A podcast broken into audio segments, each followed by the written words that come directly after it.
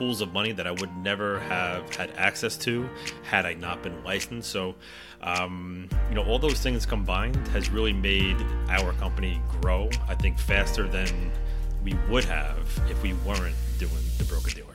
You're listening to Ice Cream with Investors, a podcast that is dedicated to teaching you how to better invest your money so that you can live a more intentional life. I'm your host, Matt Fore, and it is my goal to teach and empower you to remove the roadblocks to your financial success. All right, Tim, welcome to the show. Well, Matt, uh, it's been a pleasure to be invited onto your show, so I'm happy to be here. Yeah, well, you like to, you know we like to start with the difficult questions here. What's yes. your favorite ice cream? The all-time favorite ice cream. It was a hard decision. I had to pick between two, but I uh, I'm going to go with my gut, and that's cookies and cream. Love it, love it. Now, you, uh, judging by the accent, you're not from Alabama, so you're obviously in New York.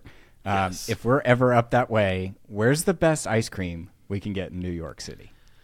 Oh my gosh! I mean, I got to be really honest with you. I have not been to Manhattan uh, in a really long time. Um, but in Queens, I will tell you that there's the Corona Ice King, and if you ever heard of like uh, Italian ices, this is the original spot. It's been there for like a hundred years. It's still old school, no frills, and they have the best ices you can get.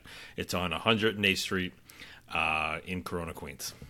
Nice. I will. I'm coming up that way in October, so I will have to check it out. Um, well, tell our listeners what's the scoop. What do you do today? So so I still work as a New York City firefighter. I'm a lieutenant now in the borough of Queens. That's how I know about the Lemon Ice King. Um, but before then, I was a firefighter in uh, Brooklyn, uh, a town called Crown Heights, and um, it's been the ride of a lifetime. Uh, previous to my real estate career, I was also had a side job as an ER nurse in a level one trauma center. So I uh, went from you know the high stakes games of firefighting into the uh, ER, and that's how I lived my life. Um, in my 20s and 30s, you know, and it was good. I mean, life was good for a while, right? I always had steady work, had the overtime. You know, my wife got to stay home in the beginning with our, our oldest daughters. Um, you know, it was fine. Two vacations a year, maxed out to 457, bills were paid. You know, there wasn't a lot to complain about except that I didn't have my time, Matt. And at the time, I didn't understand what that meant and how valuable that was. But looking back, uh, I can totally tell you that it's caused you know some regrets on how I ran my my life. So, uh, so today I am still a firefighter. I got 22 months until I hit my 20 year anniversary, uh, which means that I'll be nice. eligible to retire with a pension and benefits. Um, and I also am a co-founder of a small private equity shop called Cityside Capital. It's me and my brother Greg, who lives down in Virginia and uh, we connect retail investors, 1031 exchange investors, and institutional capital to uh, commercial uh, real estate deals uh, through a vetting process that uh, that my broker dealer, um, you know, undertakes. So I'm happy to dive into any of that. So, um, a couple questions before we get into the real estate stuff. So, I don't know much about being a firefighter, and I don't know much about being a nurse either. But I do kind of think I understand their schedules are like hey, you're going to work two days in a row being a firefighter, have a couple days off, and then come back and do the same. And then nursing's probably pretty similar, right? So were you just working like 24 hour shifts as a fire depart uh, firefighter and then taking a nap and then doing 24 hours as a nurse? How, did, how in the world did you juggle that? Uh, good question. Uh, so yeah, you, are mostly right. I, I, so I traditionally firefighters in New York City at least we do 24 hour shifts, right? So it could be a day, uh, into the next morning, you know, uh, 24, or it could be the night. You start the night and you work until the next night, and it's never the same. There's no like A, B, C, D chart like a lot of departments have, you know, um, where you always work the A shift every time A comes up, you know. Um, and then in the ER, I did, you know, generally speaking, I did 12 hour shifts, right? 7 to 7, um, 11 to 11, 3 to 3, sometimes like, uh, sometimes I do more, 16 hours, you know, if I took a little bit of a, you know, extra time. Um, or sometimes I would just do four hours, right? They were just getting crushed and they put out a text for an SOS. Hey, we need somebody for four hours to come help out with the, you know, acute patient acuity and, uh, you know, volume. Um, so, but generally speaking, I would do 24s and 12s, 24s and 12s. And wow. um, that's kind of how I, that's how I did it. Yeah. What what what drove you to the nursing side? I mean, I I've heard that a lot of firefighters have kind of that extra time on their hands, so they're always kind of tinkering and trying to find something to do. Was it that, or was it income? Like, what what drove you to that? Uh, so there's two things. Um, number one, I am not handy, so like you do not want to have a hammer in my hands, even though I'm into real estate and everything. Everyone's like, "How is that possible? You're a firefighter who's you know you should know how to use tools, and you're into real estate and you don't know how to use tools." And I'm like, check and check. Uh, it's so bad that my wife won't even let me hang pictures on the wall in my house. Like I just have to have somebody do that. So embarrassing, yes, but you know, hey, listen, I wasn't cut out for like the HVAC technician or a contractor or you know electrician or anything like that. So like, um, so that's one thing. That's what a lot of guys do. So. Um, the second thing is I was I like to joke around that I was pre med for about 15 minutes in college uh, until I joined a fraternity, and I think you guys can understand why I was only pre med for 15 minutes, right? So I always had like that, uh, and I was an EMT at 18 years old. I, I really was I wanted to be a physician. Um, and so, like, I had that, you know, in me, uh, that altruistic kind of streak in me. Number one, number two, I was already involved in emergency services, you know, helping people in their time of need. Like, I, that's me. I want to be in the room. I want to be helping. I want to do all that stuff. So, it was really a natural fit. Uh, and I worked with a bunch of nurses. I worked with three nurses at my firehouse, and they had the nice cars. Their wives didn't work. Uh, they had steady side work whenever they wanted it. So there was just a really, uh, there was a symbiotic relationship between the two the two careers. Gotcha, gotcha. Well, you mentioned um, a broker dealer earlier, and I didn't know this about your story, so I'm super interested in asking you these questions. So there, in the in the in the form of real estate, there are co-GPs and co-sponsors, there are broker dealers, and there are RIAs. Co-GPs are responsible for the property. Broker dealers help with the underwriting and finding the assets and kind of connecting the investors. But could you help us understand a little bit more about what is a broker dealer, and then I'd love to know like why you went that route. So I'm going to push back a little tiny bit, Matt. Right? So Perfect. Broker deal. I don't know anything about yeah, this, yeah. so this is good. So this is, um, but this is good because when I say the word broker dealer, people are they sh- they shake their head like they, oh yeah, broker dealer, you know, because you know it just sounds like they should know what they're, you know, what it is. But um, it's very different from like a commercial real estate broker who's sourcing, you know, maybe some uh, deals or something like that. A broker dealer is on the capital raising side, right? So um, you know, if you think about Goldman Sachs, J.P. Morgan, any you know any investment bank or you know uh, wirehouse, like those those are broker dealers, right? Like those are broker dealers that focus on stocks, bonds, ETFs, uh, mutual funds, you know, you, you know stuff like that. Where our broker dealer focuses on private placement investments in commercial real estate. We don't do stocks, we don't do bonds, we don't do ETFs, we don't do anything else. Uh, we're not an advisory firm. We don't make recommendations. Basically, what my firm uh, does is we do the vetting process for suitability purposes, right? So we will vet the operators and make sure they say who they uh, they are, who they say they are, that their track record checks out, that they owned the properties they said they're owned, you know, that the LLCs are in good standing, you know, all the due diligence that maybe a retail investor wouldn't really understand how to do or what to do or you know how much it costs or anything like that on top of site visits, and we have an underwriting team that goes through, you know, the uh, the operators that we work with that goes through their underwriting assumptions and stuff like that, so that when we do put a deal out to our investor base, you know, they kind of know that you know Cityside Capital and through our broker dealer, you know, we have kind of done some of the due diligence that we need to do to say, you know, um, you know, at least I like this deal, right? Greg and I, my partner Greg and I, we invest. We're going to invest in this deal, and we put it out to our, you know, to our investors. Gotcha, gotcha. So why did you decide to go the route of broker dealer versus like a co GP? Can you talk us through that? Great question. This is a very murky topic, capital raising, right? Because um, when when folks hear about you know commercial real estate, whether you you're in a mastermind or you're an education platform, or you're like, wow, like that sounds incredible. I want to get in on the general partnership. Like I want to be on the GP. I don't want to just be an LP, right? Uh, meaning the general partnership versus the limited partnership.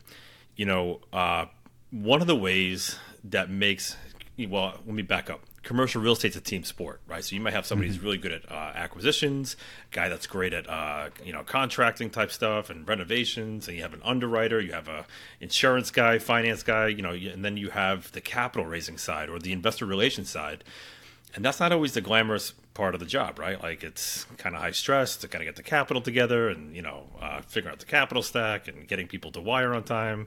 You know, investor communications. It's not the it's not the sexiest part of the job. So, you know, um, so people can jump into that spot and say, you know what, I can I can get onto the team by raising capital. Except that you really can't if you don't have a, what's called a substan a substantive um, role in the management of that asset, right?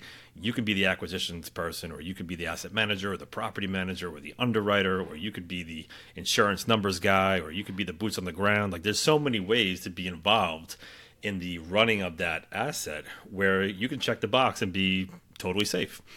But if you're not doing that, you're just raising capital to get onto the GP, you're essentially selling securities without a license. And that's a big deal that's fraud and that can get you in you know in prison. So when i learned about all this uh, you know beginning in my journey a couple years ago i want to i like to sleep matt and i like to sleep well at night. Uh, so i said you know i don't want to play uh, the game of you know let me raise capital for deals. And you know how how can i build a business around this right? Because i had already done you know three deals uh, by by partnering with other folks um, so, but the capital raising was something that was attractive to me and my brother Greg, uh, and we weren't going to be leaving New York anytime soon to where, where, he's in Virginia. You know, we weren't going to be moving to uh, Phoenix or Austin or Dallas or Florida. That just wasn't on the cards for us right now. Um, so we got introduced to a broker dealer that was, you know, basically sent from heaven because that's what exactly what we wanted to do. We wanted to get our licenses and, and join a broker dealer that only focused on this uh, kind of niche, and that's uh, that's basically how this journey started. Yeah, you said you like to sleep, but I'm going to push back on you now and say that push you back. had two stressful jobs with two long hour, two jobs that work long hours. I don't think you do like to sleep. I was wondering when you would sleep in that. And I had and I have three little girls, twelve. And you have three little girls. Yeah, so uh, so now you know why I desire to sleep at least a little bit at home. Yeah. No, and I, I appreciate you explaining that because I've gone and done a couple of speaking engagement conferences talking to friends here recently, and they all say the same thing. Like, I can bring capital to a deal. I want to be on the GP, et cetera. And I'm like, whoa, whoa, whoa. Like, this is a, you've got to do more than just that. And I always encourage people to make sure that they are doing more, documenting more, because it will throw you in jail if you're doing this incorrectly. So I'm, I appreciate your perspective of like, hey, I, I only kind of want to do this portion of the job, so let me make sure I'm doing it in the right way. Um, and Matt, let me just stack on top real quick. You know, so a lot of these deals are done under uh, a Reg D offering, right? It's called a, uh, it's an exemption from having to file all those documents that like an IPO has to do, right? Uh, so there's a 506B and there's a 506C, right? And that's under a Reg D exemption because of that, that's why the securities laws are in the mix here. Now, if somebody like Cityside Capital was the operator, right, I was going to go out and find the deal. I'm, I'm going to get the debt. I'm going to do the due diligence. I'm going to do the underwriting. I'm going to do the asset management, the property management, everything. I can just go raise capital for my deal. It's my deal. I'm the general partner. I'm doing all the things, or I have a, a, a part of all the things. I can raise as much money as I want. I can raise millions and millions and millions of dollars, and I can still sleep well at night. It's when people want to come into the deal on the side, right, and say, listen, I can bring capital to a deal. I just want to be a part of that general partnership, and I only want to get paid for bringing capital to the deal. I don't want to do anything else. That's yep. when we run into problems. Yep. Yep. So you're, um, I think, might be the first broker dealer I've had on the show. Can you talk us through? Somebody's out there listening. They're like, "Hey, I do only want to do the capital raising side of it. I don't care to do any of the asset management, all that." What are some of the qualifications or licenses that you have to have to do uh, to do uh, be a broker dealer? Great question. So the route that I took was three exams, right? Uh, something called the SIE or the Securities Industries Essentials exam, and anybody can take that, right? You could just, you know, um, buy the book, study, or take a class, you know, study and um, take that exam. Once you take that exam, then you have to be sponsored for the next two exams, right? So my every broker dealer is a little different how they want to run their shop but our broker dealer wanted us to have the Series 82 license, right, for the private placements, and the uh, Series 63, which is like the what's called the blue sky laws, uh, which basically anybody in uh, you know finance has to kind of take you know uh, the 63 or the 65.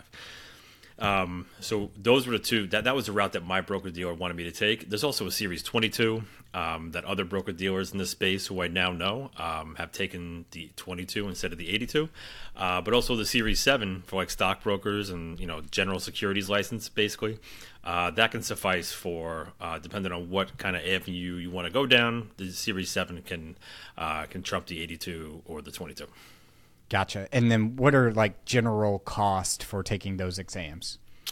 Uh, reasonable, uh, a couple hundred bucks. You know, um, I, I, believe. Um, don't don't yeah, yeah. Me, but I, I, think it's yeah, a couple, couple hundred bucks at like you know your your local you know testing. Um, I took it at like a storefront, you know, testing agency. I yeah. forget what the name of it was, but, um, but yeah, for those those latter two of those series those series exams, you have to be sponsored by a broker dealer to take those exams. Gotcha, gotcha. As I've done investigation in this space, I've also heard the term RIA come up as well, registered investment advisor. I don't. Did you look at that path at all? So RIAs are um, on the other side of a broker dealer, right? So those are the folks who have to take, you know, uh, the, say the Series 7 and uh, the 65. You know, uh, the 7 is the general securities license where you can actually make recommendations to folks about, you know, hey, I think, you know, you're 40, you've got kids, you're married, you have a good job. I think you should do X, Y, and Z investments, you know, because here's why, right? And you can make recommendations and, you know, they're, they're called financial advisors or, you know, um, you know the RIA financial advisor you know that's what that's what they do. They make recommendations based upon your age your income your goals um, timeline health you know life insurance you know all those and they kind of have a holistic picture. Uh, the problem is that RIAs get paid well, most of the RAs get paid by assets under management, right? Some of them are fee only. Uh, you, you, can search up fee only RAs, where there might be a flat fee for the year, or you know, uh, consultation, or whatever it might be. But otherwise, if you get into the bigger numbers, you know, high six figures, seven figures, eight figures, you know, you're paying one percent, you know, mm-hmm. plus or minus twenty five basis points or something like that for them to be your financial advisor. Um, and the problem is they don't get paid for, or there's, there's a very gray area when it comes to real estate. Because say they work for, and I'm just going to throw out XYZ Bank, but you know it might be you know LPL Financial or uh, Mass Mutual or Goldman Sachs, J.P. Morgan, whatever it might be. If the real estate is not on their platform and hasn't been vetted and everything, there's no way you're ever going to see the deals that say Cityside Capital does, or maybe the deals that Matt does, because they're too small, or they're just they haven't been vetted properly. They're not ready for institutional type investments, or you know, um, it's a private placement. So if somebody has, if a financial advisor has, you know, your interest, uh, you know, uh, for your money, and they're getting paid on that, say it's a million bucks and you want to take 500,000 and put it in deal with Matt, well, guess what? They don't always know how to get paid for that 500K. So they don't want to let that go. Yeah. You know, I mean, that's, uh, let's be honest, that's what, $5,000 a year um, that they're never going to see again, potentially, right? So they don't, they're not incentivized to show you private placement deals because they don't know how to get paid on it. And that's a code that I'm trying to crack. So if anybody out there is listening to this I am all ears because I have myself, my brother. We're about to onboard a, uh, a Wall Street guy into our firm. We have my broker dealer working on this. I've had multiple calls with uh, multiple groups about how to bridge the gap because I feel that the RIA channel is woefully underserving their clients mm-hmm. by by negating this entire alternative asset class. It's funny because as we were getting involved in the space, I like you like to sleep, and while we have substantial uh, time, energy, effort, blood, sweat, tears, a lot of airline miles involved in the properties that we have, it just made me want to sleep better at night and look at these other options. However, when I had a conversation with the only person I know that's an RIA, he said exactly that. He said the SEC hasn't figured out what we're doing in real estate yet because really private syndications were only open mass to the public in the 2007 uh, 2012 Reinvestment Act or something like that. Um, so before then they were they were 1913 laws, I think. 1933, 1913 Securities Act. So it, it was written in a time when this wasn't an option, and that's exactly what he said. Is like the RIA community just hadn't figured it out yet. How to how to and how to make this all work. That's exactly right. So it was the Jobs Act of 2011, I think, or 2012, that had the Reg D, 506B, and 506C offering. Well, the 506C offering, where where if you had only accredited investors, you can now market that. You can go on radio, TV, podcast. You can put it up on your website. You can send out mailers. Like you know, before that, you had to know somebody with a substantive relationship. Like so, where were those conversations happening, Matt? Right? They were happening at the yacht club and the golf club, mm-hmm. and you know, um, if you didn't know anybody, then how do you learn about these private placement deals? So like this is private equity for the common folk kind of thing, right? So yeah. um, you know, I think in 2011, 2012 that began to shift, right? So it's still very new. So um, for example, I went to an alternative investment conference in Buckhead, Georgia, a couple months ago, where I thought this is going to be great, right? We're going to talk about alternative investments, and I'm telling you, it was all RIAs and and money managers and they thought that I was crazy. They thought that I was yeah. risky. They thought, what am I even doing here? Because to them, real estate means whoever is on the level on a real estate investment trust in interval funds, opportunity zones, and they didn't want to know anything about private placements. They didn't want to know anything about one-off, you know, uh, 400 unit apartment deals in Dallas because that was completely out of their their comfort zone. They don't know how to get paid for it, and they don't want to even talk about it. I walked out of there. I was like, holy cow! There's an untapped resource here. These people are crazy for not even investigating the possibility about what is out there. I mean, you know, Matt, I've listened to some of your shows. There's car washes, there's self storage, there's multifamily, there's eh, triple net leases. I mean, there is all sorts of things out there that people maybe don't even know about, but their finan- their quote unquote financial guy will never tell them about because either he or she doesn't understand it and or they can't get paid on it because they haven't cracked the code. That's right, and that's why, by the way, you don't see um, some of the offerings that you all do or some of the offerings we do in Fidelity because they haven't figured out how to get paid on it. And it always cracks me up to hear like real estate is an alternative investment, but GameStop or uh, all these SPACs that you saw two years ago aren't alternative investments. Hey, fellow investors. Before we dive into our next segment of the show, I wanted to take a quick moment to talk to you about a fantastic opportunity for you to invest with me. As you know, here at Ice Cream with Investors, I'm passionate about real estate investing and helping you navigate the exciting world of wealth creation through real estate. And that's why, for the first time, I'm thrilled to tell you about an opportunity for you to invest alongside of me. Over the past three years, I've been investing in multifamily, mobile home parks, car washes. I've even become the bank and lent out money to fellow real estate investors on a short term basis. And now you can come join me. If you would like to jump on a call and learn more about this opportunity, head to icecreamwithinvestors.com slash invest and find a time for us to connect. And now back to the show. Yeah, and you know, listen, like I I have to be very careful about what I say now, right? Because there's right. compliance and we have a compliance officer and you know, I have my licenses and I can't make recommendations and um, I can't, you know, talk about uh, believe it or not, we can't talk about internal rate of return, right? We have to give a range. Uh, we can't even give a range. We have to give like um, a sensitivity table on our on our deal decks about in, internal rate of return. It's it's crazy, right? But we got to color inside the lines. We have to play by the rules, right? And a lot of these rules are in my in my opinion are a little bit archaic because I think there's people that really want to know about these deals. They want to know, you know, this may or may not be for me, but at least want to know about it, right? I mean, uh, put it in front of me and let me decide, or help me understand it, right? And if you're working with a, a subset of RIAs that don't understand it, then you're just never going to hear about it. Yeah. How do you think uh, going through this process as a broker dealer and um, the licenses, et cetera, has helped you evaluate or understand offerings a little bit better?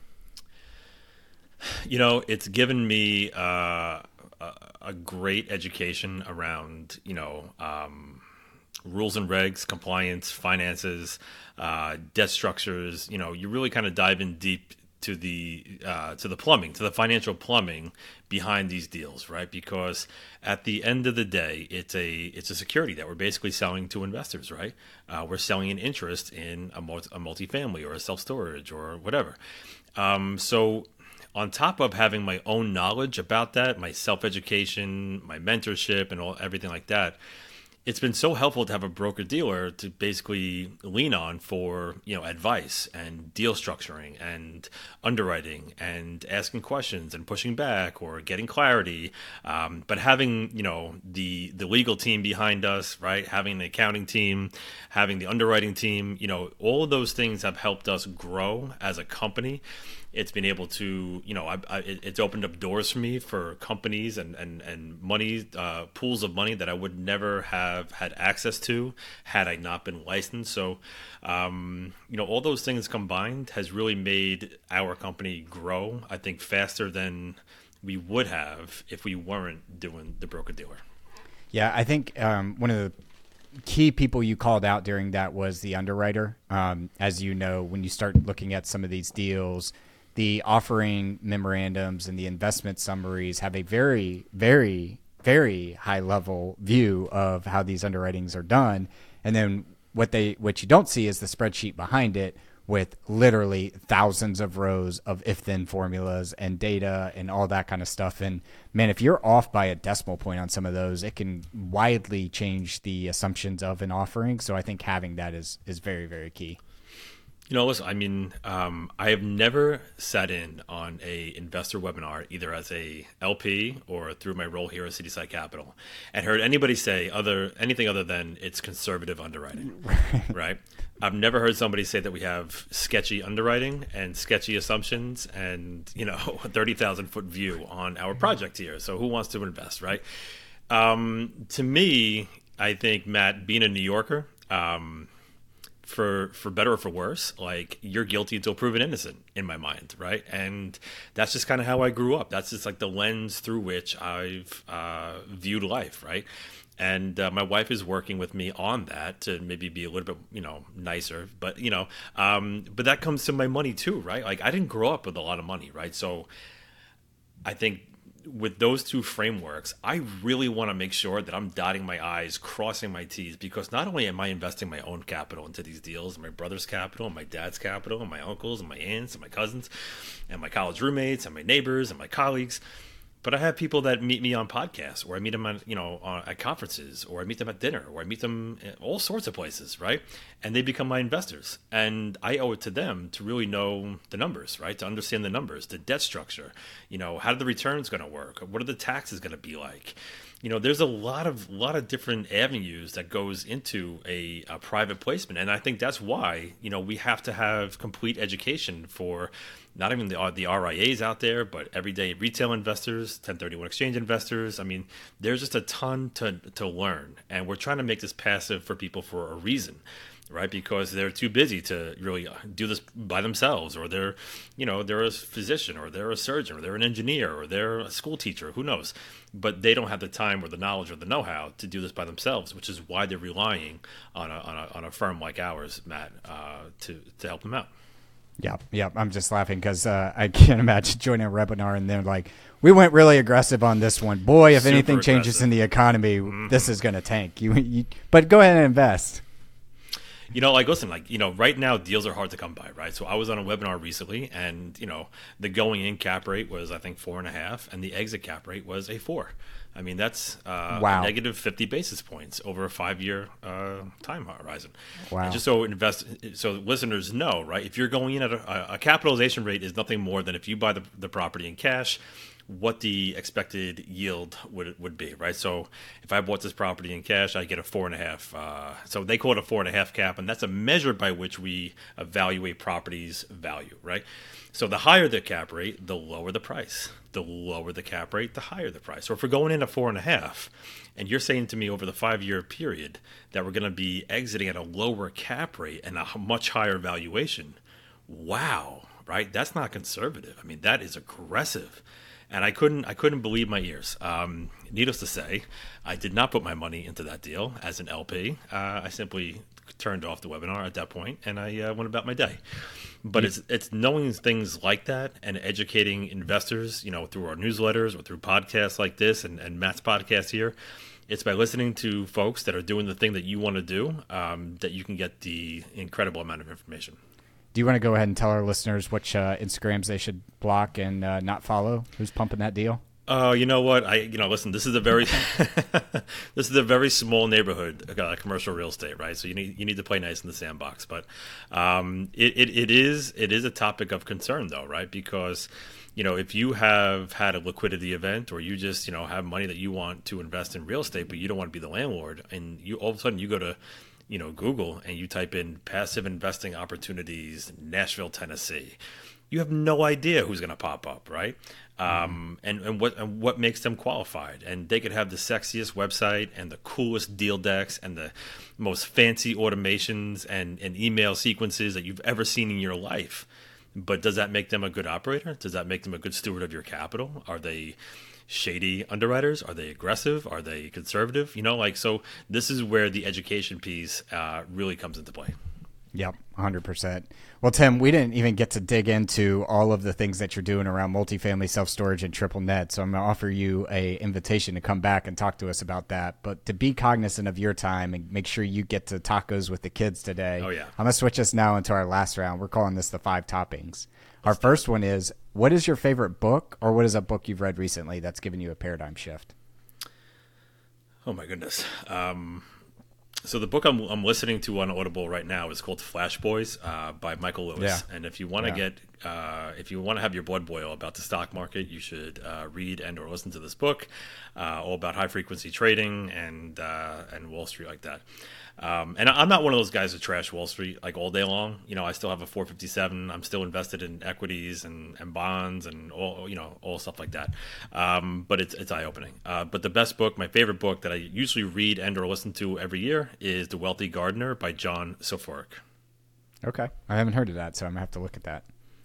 Our second one is I believe that the person you become 10 years from now is directly correlated to the habits that you have and the things you do every day. What are some of the habits that you have? Uh, I wake up early now. I wake up early. Uh, I think we were talking offline. I have three little girls 12, 9, and 4. Uh, so uh, it's got to get done in the early in the morning or else not going to get done. So waking up early, but I also read 10 pages a day, right? Uh, if I, if my, and the thesis behind that, if I can read 10 pages a day, it's 300 a month. That's three, 3,600 for the year. You know, if the average book is say 300 uh, pages, I'm looking at 12 books a year, right? So, um, you know, it's, it's all in how you, you know, frame things. And if you can't tell me that you can wake up a half hour early to read 10 pages, I'm going to say that you're crazy, right? Yep. Yep. Or you don't care about growth. Mm-hmm. Our third one is what is the best piece of advice you've ever received? Uh, you know, when I saw this on the email, Matt, I really I had a hard time with these questions. I got to be honest with you. But uh, I guess the best piece of advice was you don't need a PhD to make a decision, right? Um, you gotta, you know, you have to get educated. There's no doubt about it. Uh, but you can't have, you know, uh, analysis paralysis, right? If we needed a PhD every time we had to make a decision, we'd be, you know, just stuck in life. So, uh, so I would say commit, get educated, and then take action. Yeah, and just to add on to that, I read this in the Four Hour Work Week from uh, Tim Ferriss a while ago. It was like if you want to become a 95th percentile in a specific subject, go check out the three top books in that subject, and you'll automatically know more than 95% of the people out there. And sometimes I feel like like you do broker dealer and real estate all day, every day, and you might even be like, "Oh, well, I don't know about this." And it's like, how what value could I tell other people? And it's like you do this every day. You have way more knowledge than they know. So I, love that, and I love. Sorry that to go on a tangent. No, it's great. Um, our fourth one is what are you most proud of in your life? I also had a, you know, shockingly, I had a tough one on this one too. But I mean, uh, I mean, I'm a dad of three girls. I mean, there's no, um, there's no bigger love that I have than being a dad and being involved in their life. And uh, big reason why I'm here today and not still in the uh, level one trauma center as an ER nurse is because of them, um, seeking to serve them and, and bring them up right. So uh, I guess I'm just really proud to be a dad and, and, and a girl dad at that. Yeah, it's the most challenging and fulfilling role I've ever had in my life, and uh, yeah, I'm sure it's the same for on your side. No doubt. Our fifth and final one is if you could sit down and eat a bowl of ice cream with anyone, dead or alive, who would it be and why? Uh, you know, I really thought about this one a lot too, and I would say it's uh, Jim Rohn, uh, who is uh, a de facto mentor of Greg and I. Um, when we got started on this journey a couple years ago, you know, um, we dove into all the classics, right? Jim Rohn, Earl Nightingale, uh, you know, a lot of those, you know, self self help you know personal growth and development type folks. And unfortunately he passed away i don't know 10 or 15 years ago.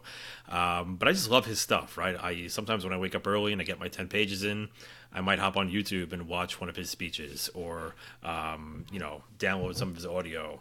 And um, he just got he has timeless timeless um, information that i think i just would really like to hear you know firsthand I love it. Um, actually, two for two this week. The last podcast I recorded this week, they said the same thing. And uh, yeah, I'm a huge Jim Rohn fan over here. Big well, time. Tim, fantastic conversation. I'm sorry we didn't even get a chance to talk about all the different asset classes that you're in. But if our listeners wanted to reach out to you and learn about those asset classes, where's the best place we can point them? Yeah, I want you to call me on my cell phone. It's 516 521 7762. Um, or head over to our website, citysidecap.com. And my email is just tim at citysidecap.com. Perfect. We will leave that in the show notes. And then, Tim, thanks for coming on the show. Thanks for having me. Thank you for listening to Ice Cream with Investors. If you like what we serve you here, it would mean the world to me if you would like, subscribe, and leave a review on your favorite podcast app.